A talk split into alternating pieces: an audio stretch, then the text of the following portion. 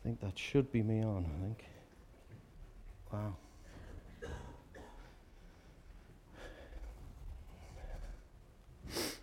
Hmm.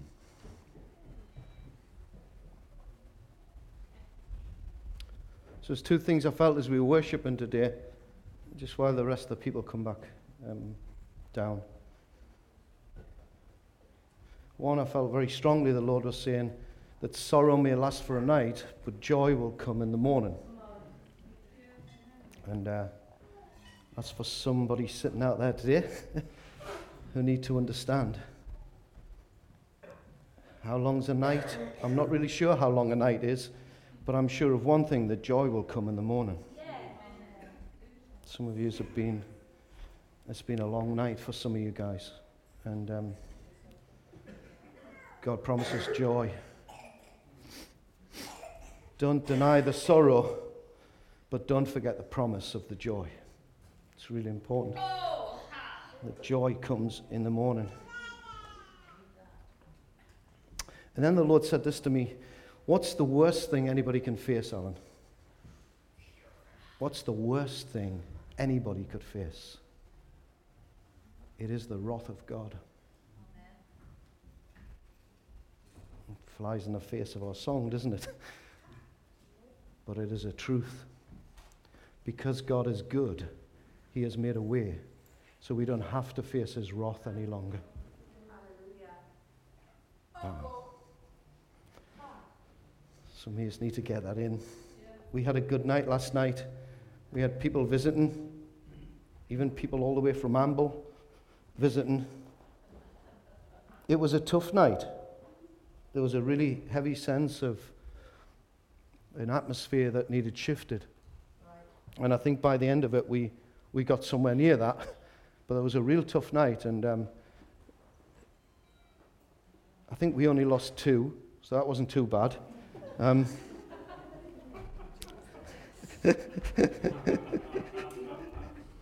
ha. Uh, wow. I'm going to continue with uh, Titus. I don't think I've ever preached on this passage, and I don't think I've ever heard anybody preach on this passage. but when you're doing systematic Bible teaching, um, you come across these passages and you're not able to skip over them. And uh, so, therefore, it's a very difficult passage this morning. And uh, the word I bring to you this morning as well will be a challenging word for us, I'm sure. Uh, it challenged me uh, Titus 1, and I'm doing uh, six verses from 10 to 16, says something like this There are many people who refuse to cooperate. Amen. Amen. Never mind. That's going to be hard work here today as well, isn't who talk about worthless things and lead others into wrong things. Mainly those who insist that you need to be circumcised to be saved. These people must be stopped because they are upsetting the whole family by teaching these things that they should not teach. And they were teaching them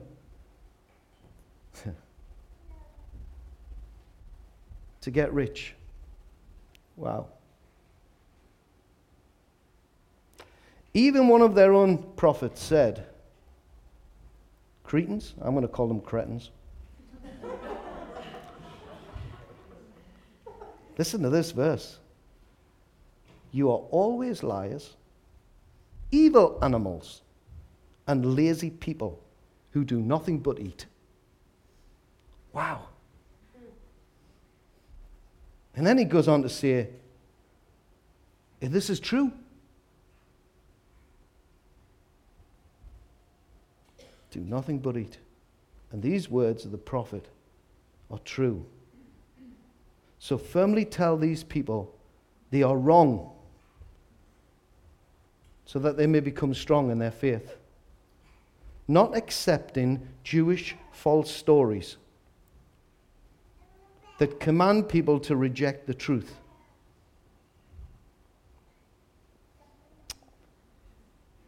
To those who are pure, all things are pure. To those who are full of sin and do not believe, nothing is pure.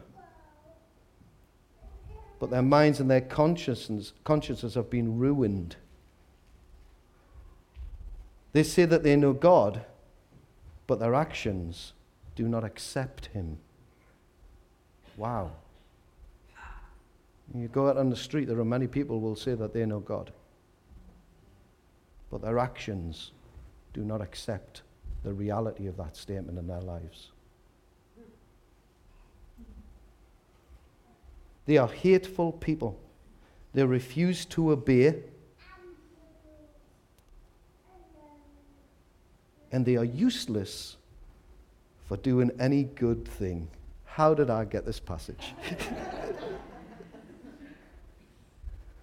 Just put the first picture up if you would, Pete.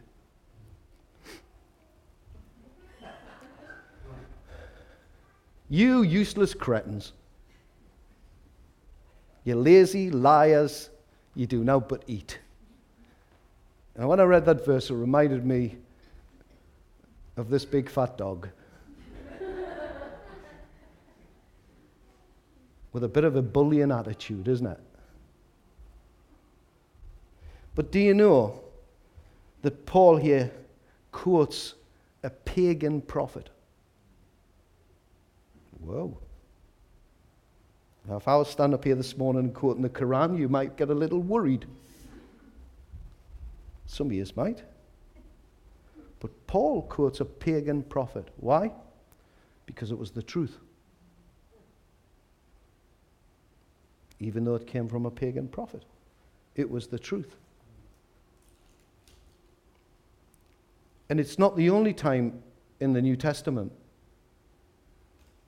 that prophets, pagan prophets, poets, even a comedian at one point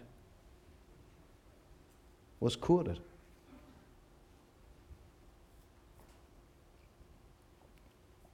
So 1 Corinthians 15:33 says, "Do not be misled.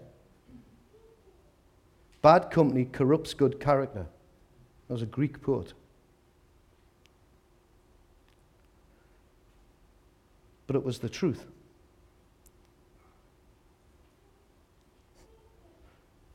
Remember the story in, in Acts? Acts 16, 17, 18. Paul and the team were going around, and this young servant girl was following him, saying, These men, these men here, they're men of God, and they're telling you the way to be saved. You remember the story?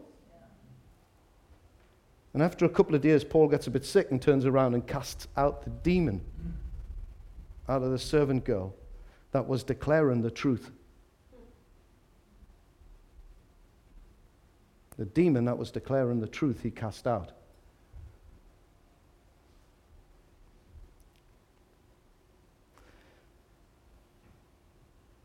Here's another verse that he quoted from another group of pagans. Most of us will know it from Acts 17 28. For in him we live and we move and we have our being. As some of your own prophets have said, we are his offspring. Therefore, since we are God's offspring, we should. Ah, we should not think that the divine nature is like silver or gold or stone, an image made by human hands. What am I trying to say in this beginning of this? Because I want to rush through this. I want to do a couple of things. I'm trying to say this. What, what Titus come up against is people with a selfish ambition, a motive, other than God's purpose. He come up against a bunch of people. Paul said, You sort them out. He come up against a bunch of people that were trying to add to the gospel by saying you had to be circumcised for their own gain. Church, it's true even today in many churches. People will try to add to the gospel of grace. I tell you, you cannot add a single thing to your salvation. You are saved by grace through faith, full stop. You can do as many good works as you like. You can read as many scriptures as you want and pray as long as you want. You are saved by grace through faith. See, the Jewish people were going, How come this Titus is here? He hasn't been circumcised. Do you know what? He's not even a Jew. And, and Titus, Titus didn't get circumcised. he didn't do it. He didn't go there. And he was Paul's living testimony to the culture that you are saved by grace alone. God is good. You are saved by His grace. It's a free gift from God. It is not of works, lest any of us should boast. You cannot add to the gospel of grace. It is not only free, but it's full. So, because we're all adults, I thought I would do a quick uh, before and after of circumcision. You're excited, aren't you? Aren't you now? You're excited? Yeah, yeah, yeah. So, before and after. You're dragging me into that.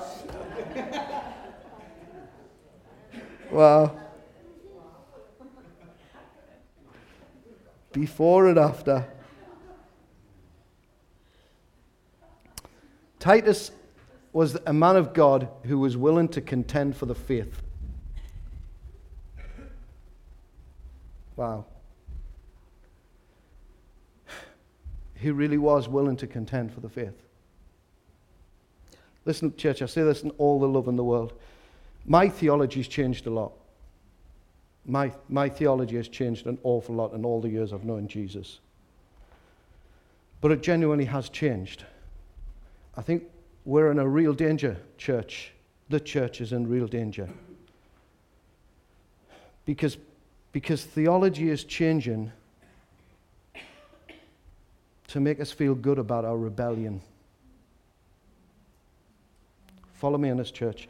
Because, because what's happening is, that if your theology changes, that's fine. There's nothing wrong with that. But if you change your theology to suit your rebellion, it's completely wrong. Because you're trying to justify a lifestyle and then you bend the scripture to prove it. And that's what the early church was up against. They had to hold strong to the faith. You're saved by grace. You don't need circumcision. You don't need all the other stuff. He's a cool worker. So I want to talk to you this morning, push right through this, on rebellion this morning. I want to talk to you about personal rebellion, and then I want to talk to you a little bit about corporate rebellion. And I'm going to use two passages from the Old Testament, deliberately from the Old Testament, because I tell you for why. It helps you appreciate that you now stand in grace, but also it helps you realize that it is the same God that we worship yesterday, today, and forever. He's the same. So, whether we like these passages in the Old Testament doesn't really give us two hoots. Do you know what? Because people will, people will then say, well, it's not, it's not culturally relevant to today, is it? So I'm going to change my theology to suit my rebellion because it's not culturally relevant then, was it? I don't want to get into this too much, church, but this is rife in the church. If it is your theology, and it's one of the things we encourage here at the Bay, is don't believe what I believe, believe what you believe. You go away and sort out your theology. There's some things will not shift. If you come here and tell me that Jesus was not the Son of God, then you're out the door. But actually, some of the other stuff you have to work out because otherwise you're just repeating my theology. So you have to work it out for you. But listen, you can use your theology to justify your rebellion or our sin, because rebellion is sin.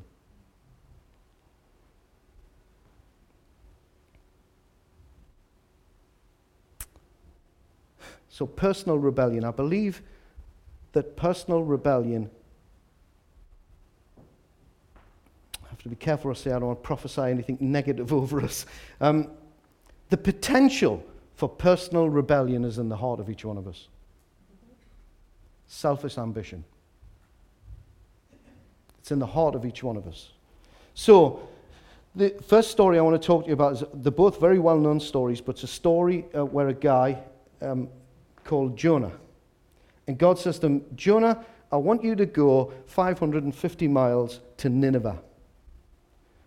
So Jonah decides, I'm going to go 2,500 mile the opposite way. He began his run from God, his rebellion. Rebellion will take you further than you're willing to go. It will make you stay longer than you're willing to stay. And it will make you pay more than you are willing to pay. So Jonah, ironically, tried to flee from the presence of the Lord. That's what he tried to do. Crazy. But God's grace begins to pursue him even at that place. Thank God for his grace. But what did God's grace look like? Well, at that particular time, it looked like a violent storm. It says even the sailors were worried. I don't know about you, but when you've been on an aeroplane, if it gets a bit bumpy, I always watch the steward and the stewardess. Have a look at them. If they're all right, you're all right. They're getting a bit worried. Buckle in tight. So, where was Jonah? He was asleep, in a deep sleep, it says, beneath the deck. There's a, there's a real lesson for us here, church. Jonah was sent to, to speak into a culture, an ungodly culture, to redeem them from the wrath of God. And he was asleep in a boat going the opposite way.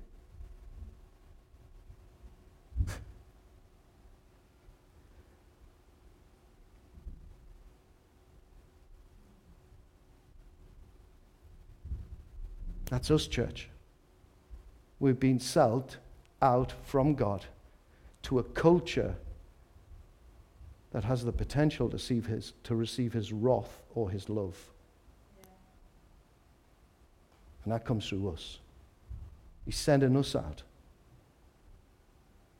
And if you're asleep in the, below the decks, then God wants to wake you up, man. Wake up, O sleeper and rise from the dead. Well, Christ will shine on you. It says, even the captain came to Jonah. Now, if the pilot runs out, you know you're definitely in trouble. Even the captain came and said to him, Pray! I believe the world is calling out for us to pray, church.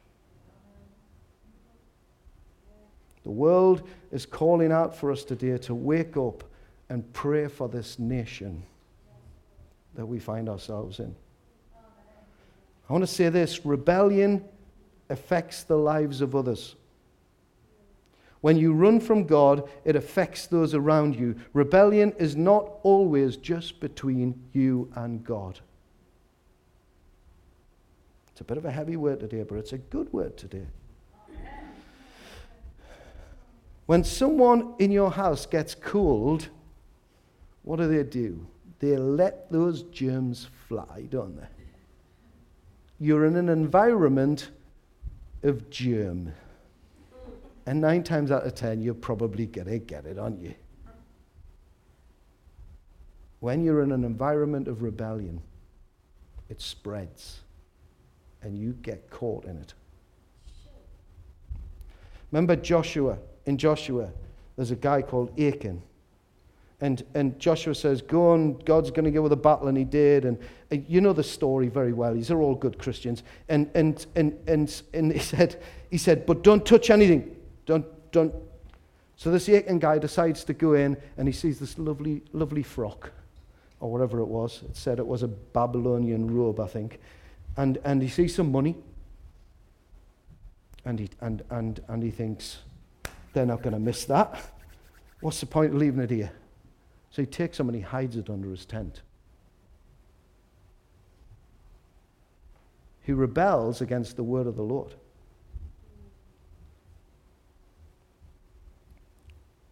And Joshua 7:25 says this Joshua said, "Why have you brought trouble on us?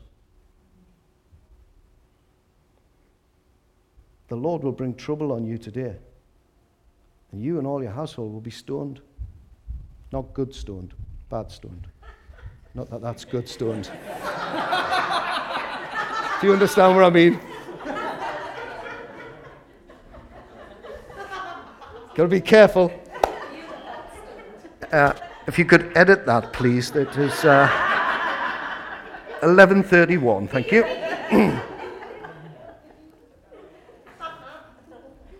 wow. Thank God we're under His grace. Wow. So sin affected his nation, his family, it affected everything. Rebellion will weigh you down. Jonah went down to Joppa, he went down under the decks, he went down into the waters. When we run from God, it will drain you. Hebrews says, have nothing to do with sin that so easily entangles.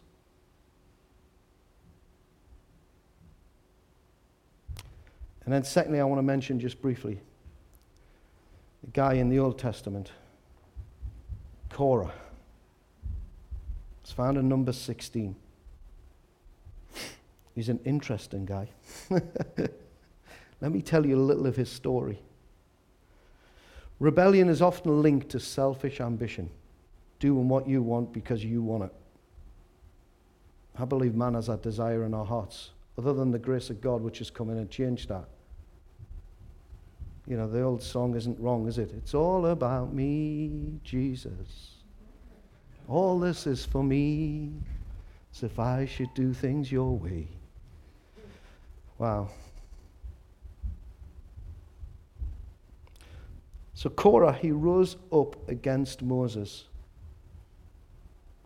And 250 Israel men, all, of the men of Israel also well known leaders in the community, and he appointed members, appointed members of the council. They came as a group to oppose Moses and Aaron. And he said to them, You've gone too far, Moses. You've gone too far. The whole company is holy. Wow. And Korah's not necessarily wrong here, is he? We teach this here at the Bay. The same Jesus that, the same Spirit that raised Jesus from the dead lives in me and you. But this necessarily wasn't about that, you see. This, this was about calling and function. It wasn't about that, Moses, you're better than me.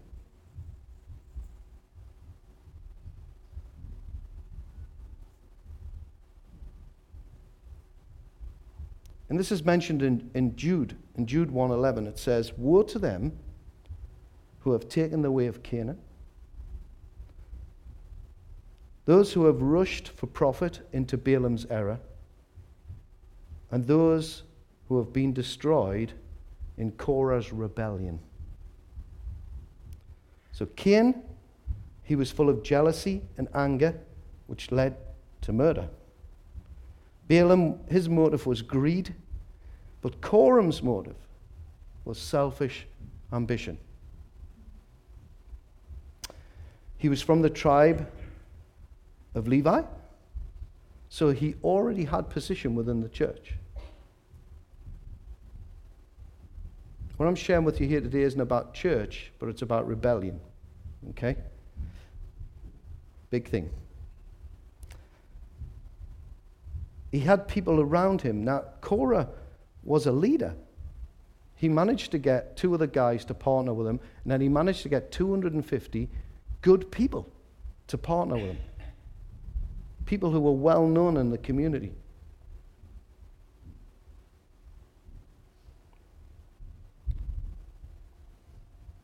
But how many of us know Adolf Hitler was a good leader?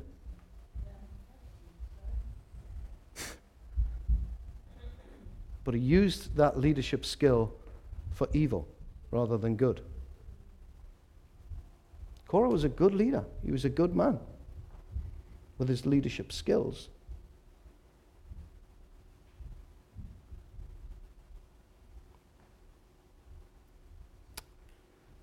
Psalm says this, and as I say, this is about function and about God placing people in positions. But the Psalm 75 7 says this It is God who judges, He brings one down and He exalts another. You see, Korah wasn't having a go at Moses, he was having a go at God's appointment. That's a dangerous place to be. But Alan, who made you a leader? Well, I stepped into a calling. Does that make you any better? No, not a jot. But listen, Korah could not have Moses' calling. It's big in the church, this church, because people want other people's calling. If you're not called into leadership, go the opposite way because it'll kill you. We've got people striving to be leaders. If they only knew. Unless the calling of God is on your life to do anything, then you're beginning a journey that's about selfish ambition. I want to be in where He's called me to be.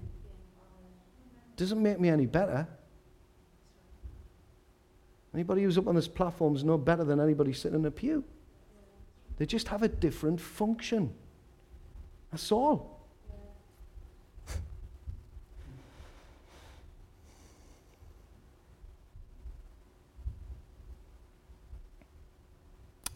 So the story continues that Moses uh, is faced with these people. And then it says, Then Moses, when Moses heard this, he fell on his face.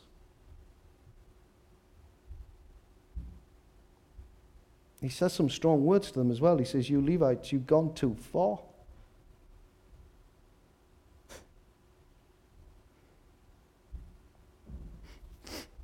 So there rose an opposition. Instead of Moses instantly feeling threatened by that, his response was to get on his face before God. His response was not to send an email or a text or put a salty comment on Facebook. His first response was this I'm going to get my face before God. I'll tell you what Moses done. He's a wise man, Moses. I'll tell you what he done. He understood this very clearly that we wrestle not against flesh and blood, but against principalities and powers. And who brings down those principalities and powers is God Himself. So Moses recognized it for what it was and went, I need to get on my face before God. So he didn't get in Korah's face, he got on his face. The second thing he did was this he says, I'm going to sleep on it. We'll sort this out tomorrow.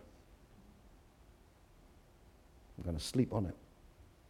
Wise man. A wise man. He put a bit of space between him and the problem. He got on his face, made some space, but he did say this we will sort this out tomorrow. He nipped rebellion in the bud early doors, but he didn't respond out of anger immediately. Then he reminded them. His last ditch attempt was to remind them of their position that God had allowed them to have within the church and how well they were doing. And do you realize what you're going to throw away? He made a last ditch attempt to try and resolve the situation. But rebellion looks for a fall guy. And sometimes that's the leader. Moses became very angry, it says in 1615 he became very angry and said, Do not accept the offerings that these people bring, God. I've done nothing to them. I've not even took a donkey from them. Wow. And again, it just helps us point out that we need to take our anger to God and not respond in anger as the first thing we do. This is a good word because I'm off down to Warwickshire straight after today, so none of you can really get at me. I'll be out the door and, uh, and away um, for a couple of days, going down to see the bishop. Wow. The story continues. It's really interesting. He said, Moses says, All right, we're going to set this challenge. Each of your 250 men, they'll bring some incense burners. I think they were made of bronze. And um, you'll bring a bit of coal and you'll stick your incense on it and, and and, and, and the Lord will ask the Lord to do something he's never done before to see if you or me is right. What we're going to do is we're going to ask the Lord um, to open up the ground and swallow you. There's your first clue straight away. Moses got a bit of history. Wasn't a perfect guy, but he's got a bit of history of opening things and closing things. I, I would have been, at that point, I would have been off. Um, but they came. They came. 250 men also stepped out of their calling and began to act like priests when they weren't priests. Interesting to find out what happens to them. So he called them, and they came. It says the presence of the Lord came on the whole company. Not just on the 250, but on the whole congregation. The presence of the Lord descended. That must have been frightening. that must have been frightening. And, and, and what happened? What happened? Some of you will know the story, I'm sure. But what happened was just incredible in many senses. It was frighteningly incredible. Because, because Moses says, will you, will do something? I think there might be another picture, Peter, maybe uh, that's him. He says, But if Yahweh does something utterly new, if the earth should open up its mouth and swallow them and, and take them down into the depths,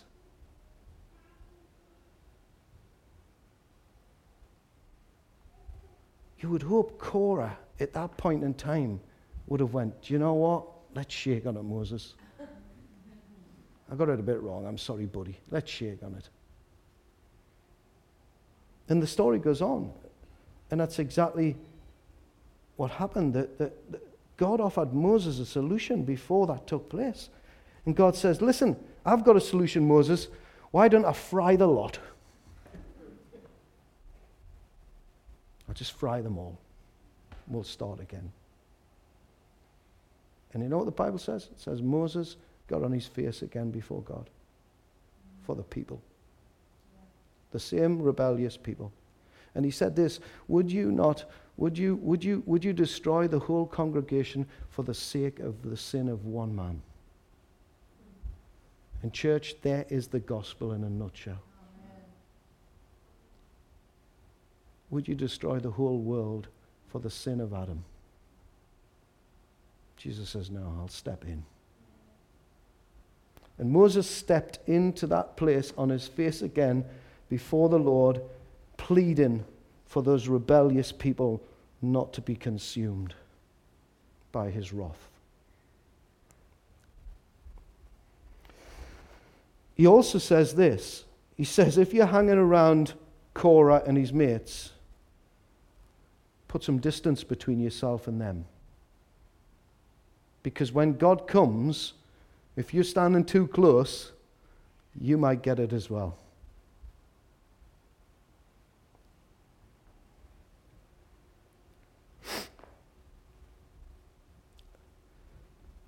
And we know the story. The ground opened up and consumed Korah and those other two guys that were with him, and some of their family and friends.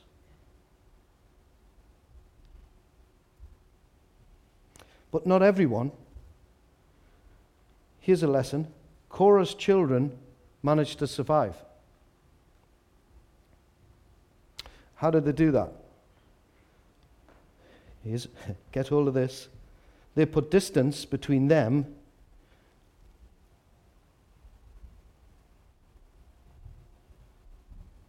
and the sin of rebellion. even though it was from their mum and dad. They distanced themselves. They said, Dad, Mum, we love you. But whoa, you're on your own on this one. And it's a great picture for each of us that whatever generational history you come from, you can still fulfill your destiny in God. Whatever generational history you come from.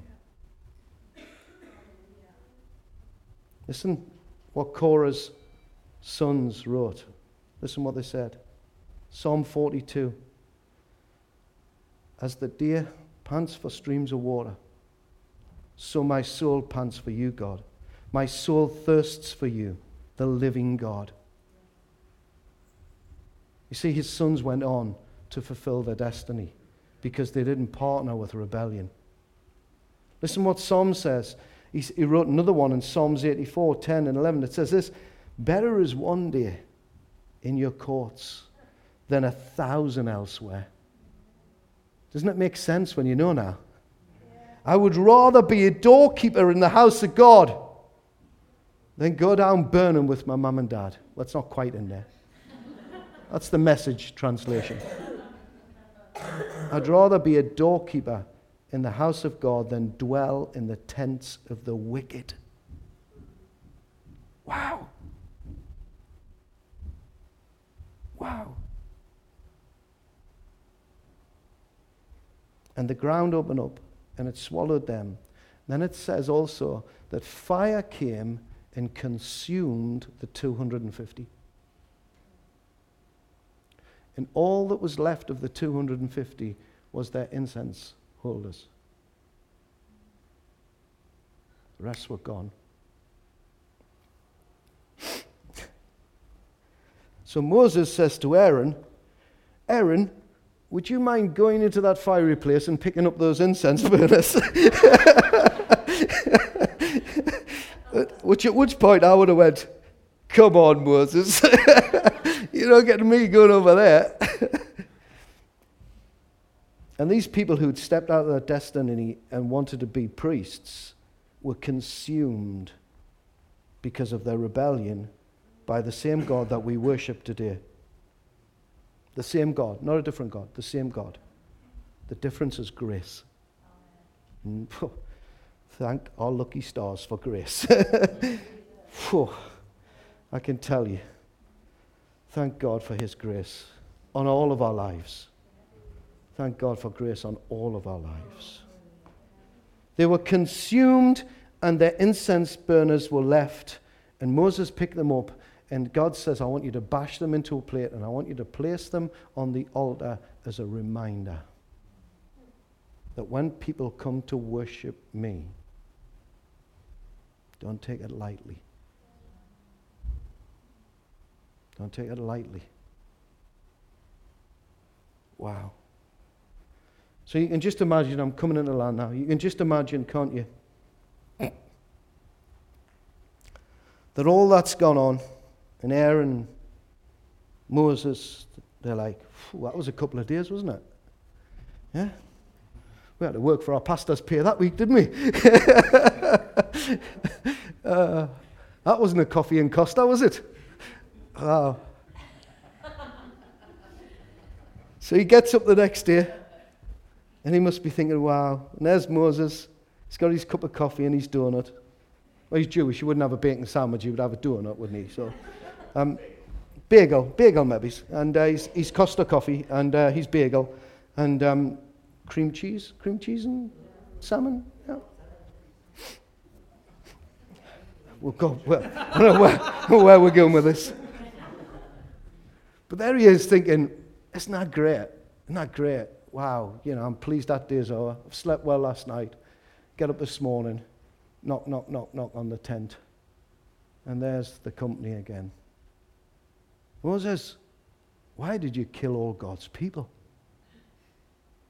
You can just imagine his heart sinking, can't you?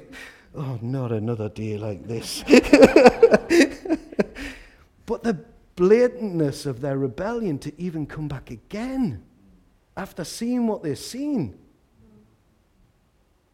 Why have you killed? Because these people that got consumed were good in the community. They were, they were, you know, they were, they were well-renowned people.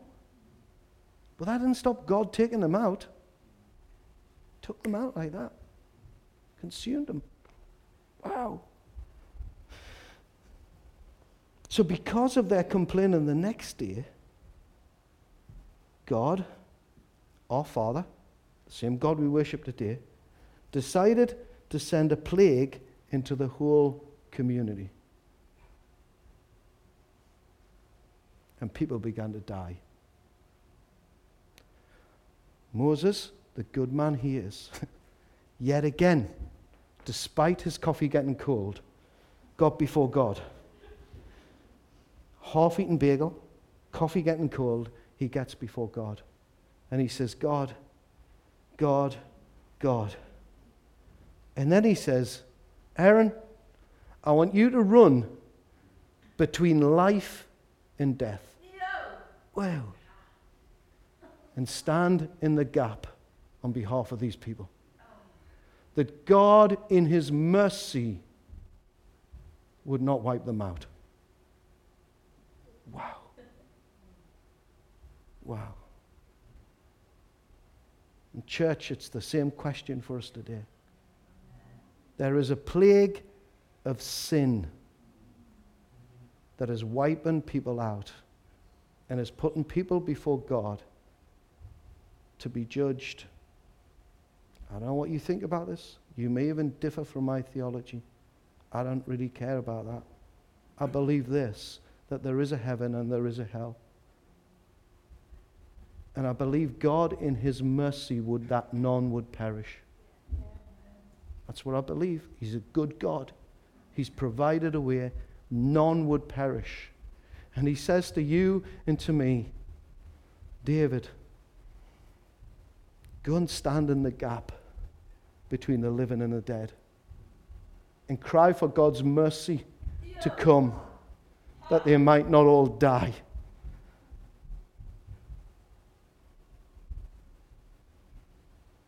It's real stuff, church. It's real stuff.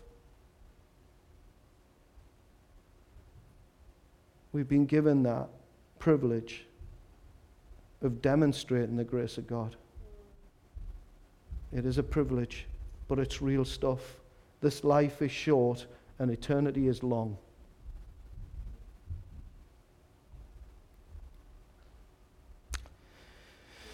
Well, we have got, thankfully, people who are intercessors and who pray. Yeah. And that's fantastic.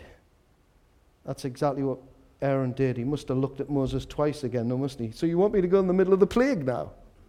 I've just been in the fire. Now you want me to go in the plague?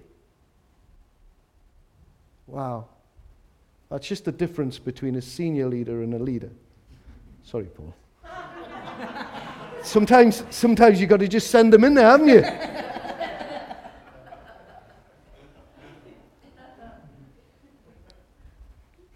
the only difference is senior leaders got no hair. That's the only difference. Bless Aaron. And Aaron. Aaron. Bless Aaron. Bless him. He said, Yeah, you finish your coffee, Moses. I'll just nip into that plague.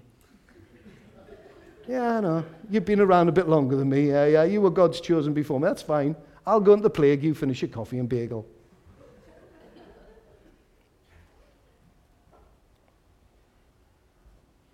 Because of one man's rebellion, 15,000 people died. Because of one man's rebellion because one man's envy and, and selfish ambition and thinking that he was better than the God appointed leader. Now, this isn't just about church, this may even be your boss at work. I'm going to do a series, uh, two weeks, I'm going to do in April uh, before Rachel speaks to us on. She's speaking to us on, it'll come back to me in a minute, she's speaking on honor. And I'm going to do two weeks before that on authority. And I don't know if you've ever thought about that, but you've always had authority over your life. Many different authorities over your life. Even in the womb, there was authorities over your lives. So I'm going to do a two-week series on that. So more for that to come. So let me finish off by four very simple points. I'm just going to read them. I'm not saying anything on them. When you encounter a rebellious spirit, and I haven't gone into the whole spirit thing, I haven't gone in that it's linked into a spirit of witchcraft, I haven't gone into the fact that um, it's, it's part of the Jezebel spirit. Um, Jezebel doesn't, is not just for females, by the way. Jezebel's spirit is male and female. It's a spirit that would um, want to dominate and lead. So it's all linked into the same spirit. I've not gone into that deliberately today, maybe another time. But it is a spiritual warfare thing, rebellion. You're not going to win it by winning the argument.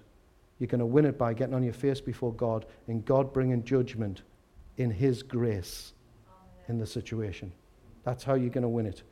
But here's what it is first thing, you get on your face before God. If you encounter a rebellious spirit, you get on your face before God. Make sure your heart is right before God.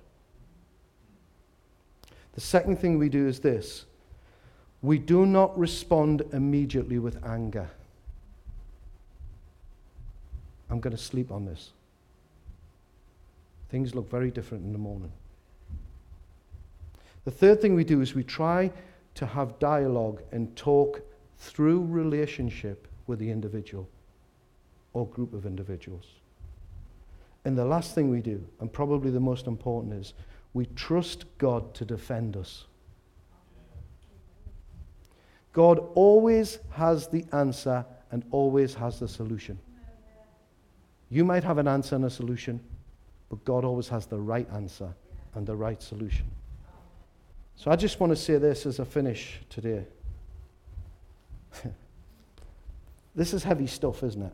We've had a little bit of a laugh, but it's pretty heavy stuff.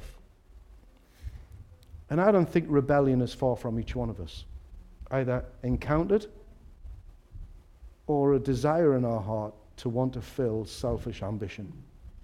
There's nothing wrong with ambition, and there's nothing wrong with you doing what God's called you to do. But when you begin to covet a position or another person's calling, you're in danger of maybe attracting a group of people that might want to think the same way about you. Does it mean that a person's calling is always right? No, of course, there are times and seasons when things change. But rebellion is never the answer to that. It never is. Can I ask you one question as I close? Where in the Bible was the first church split? Heaven. Well done. You were here last night. you cheater.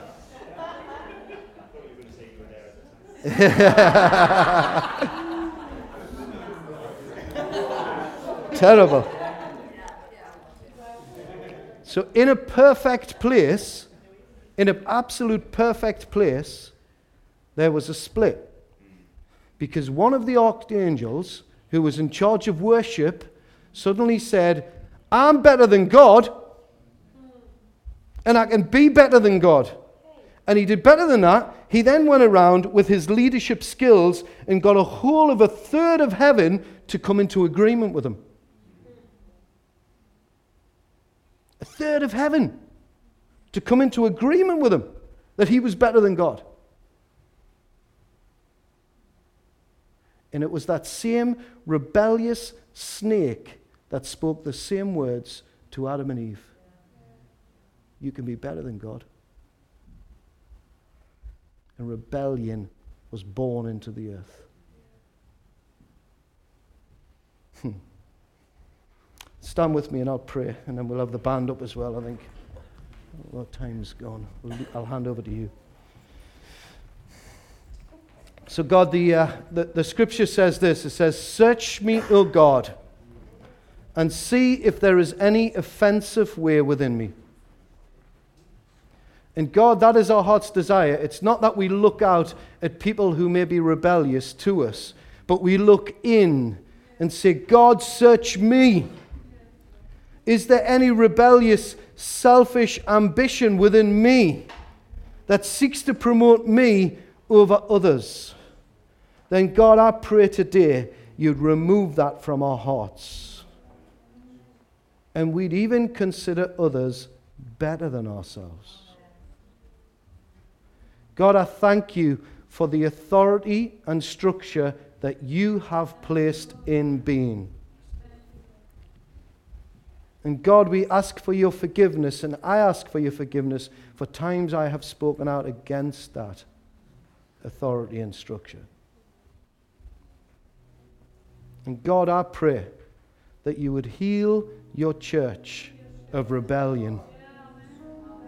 In Jesus' name.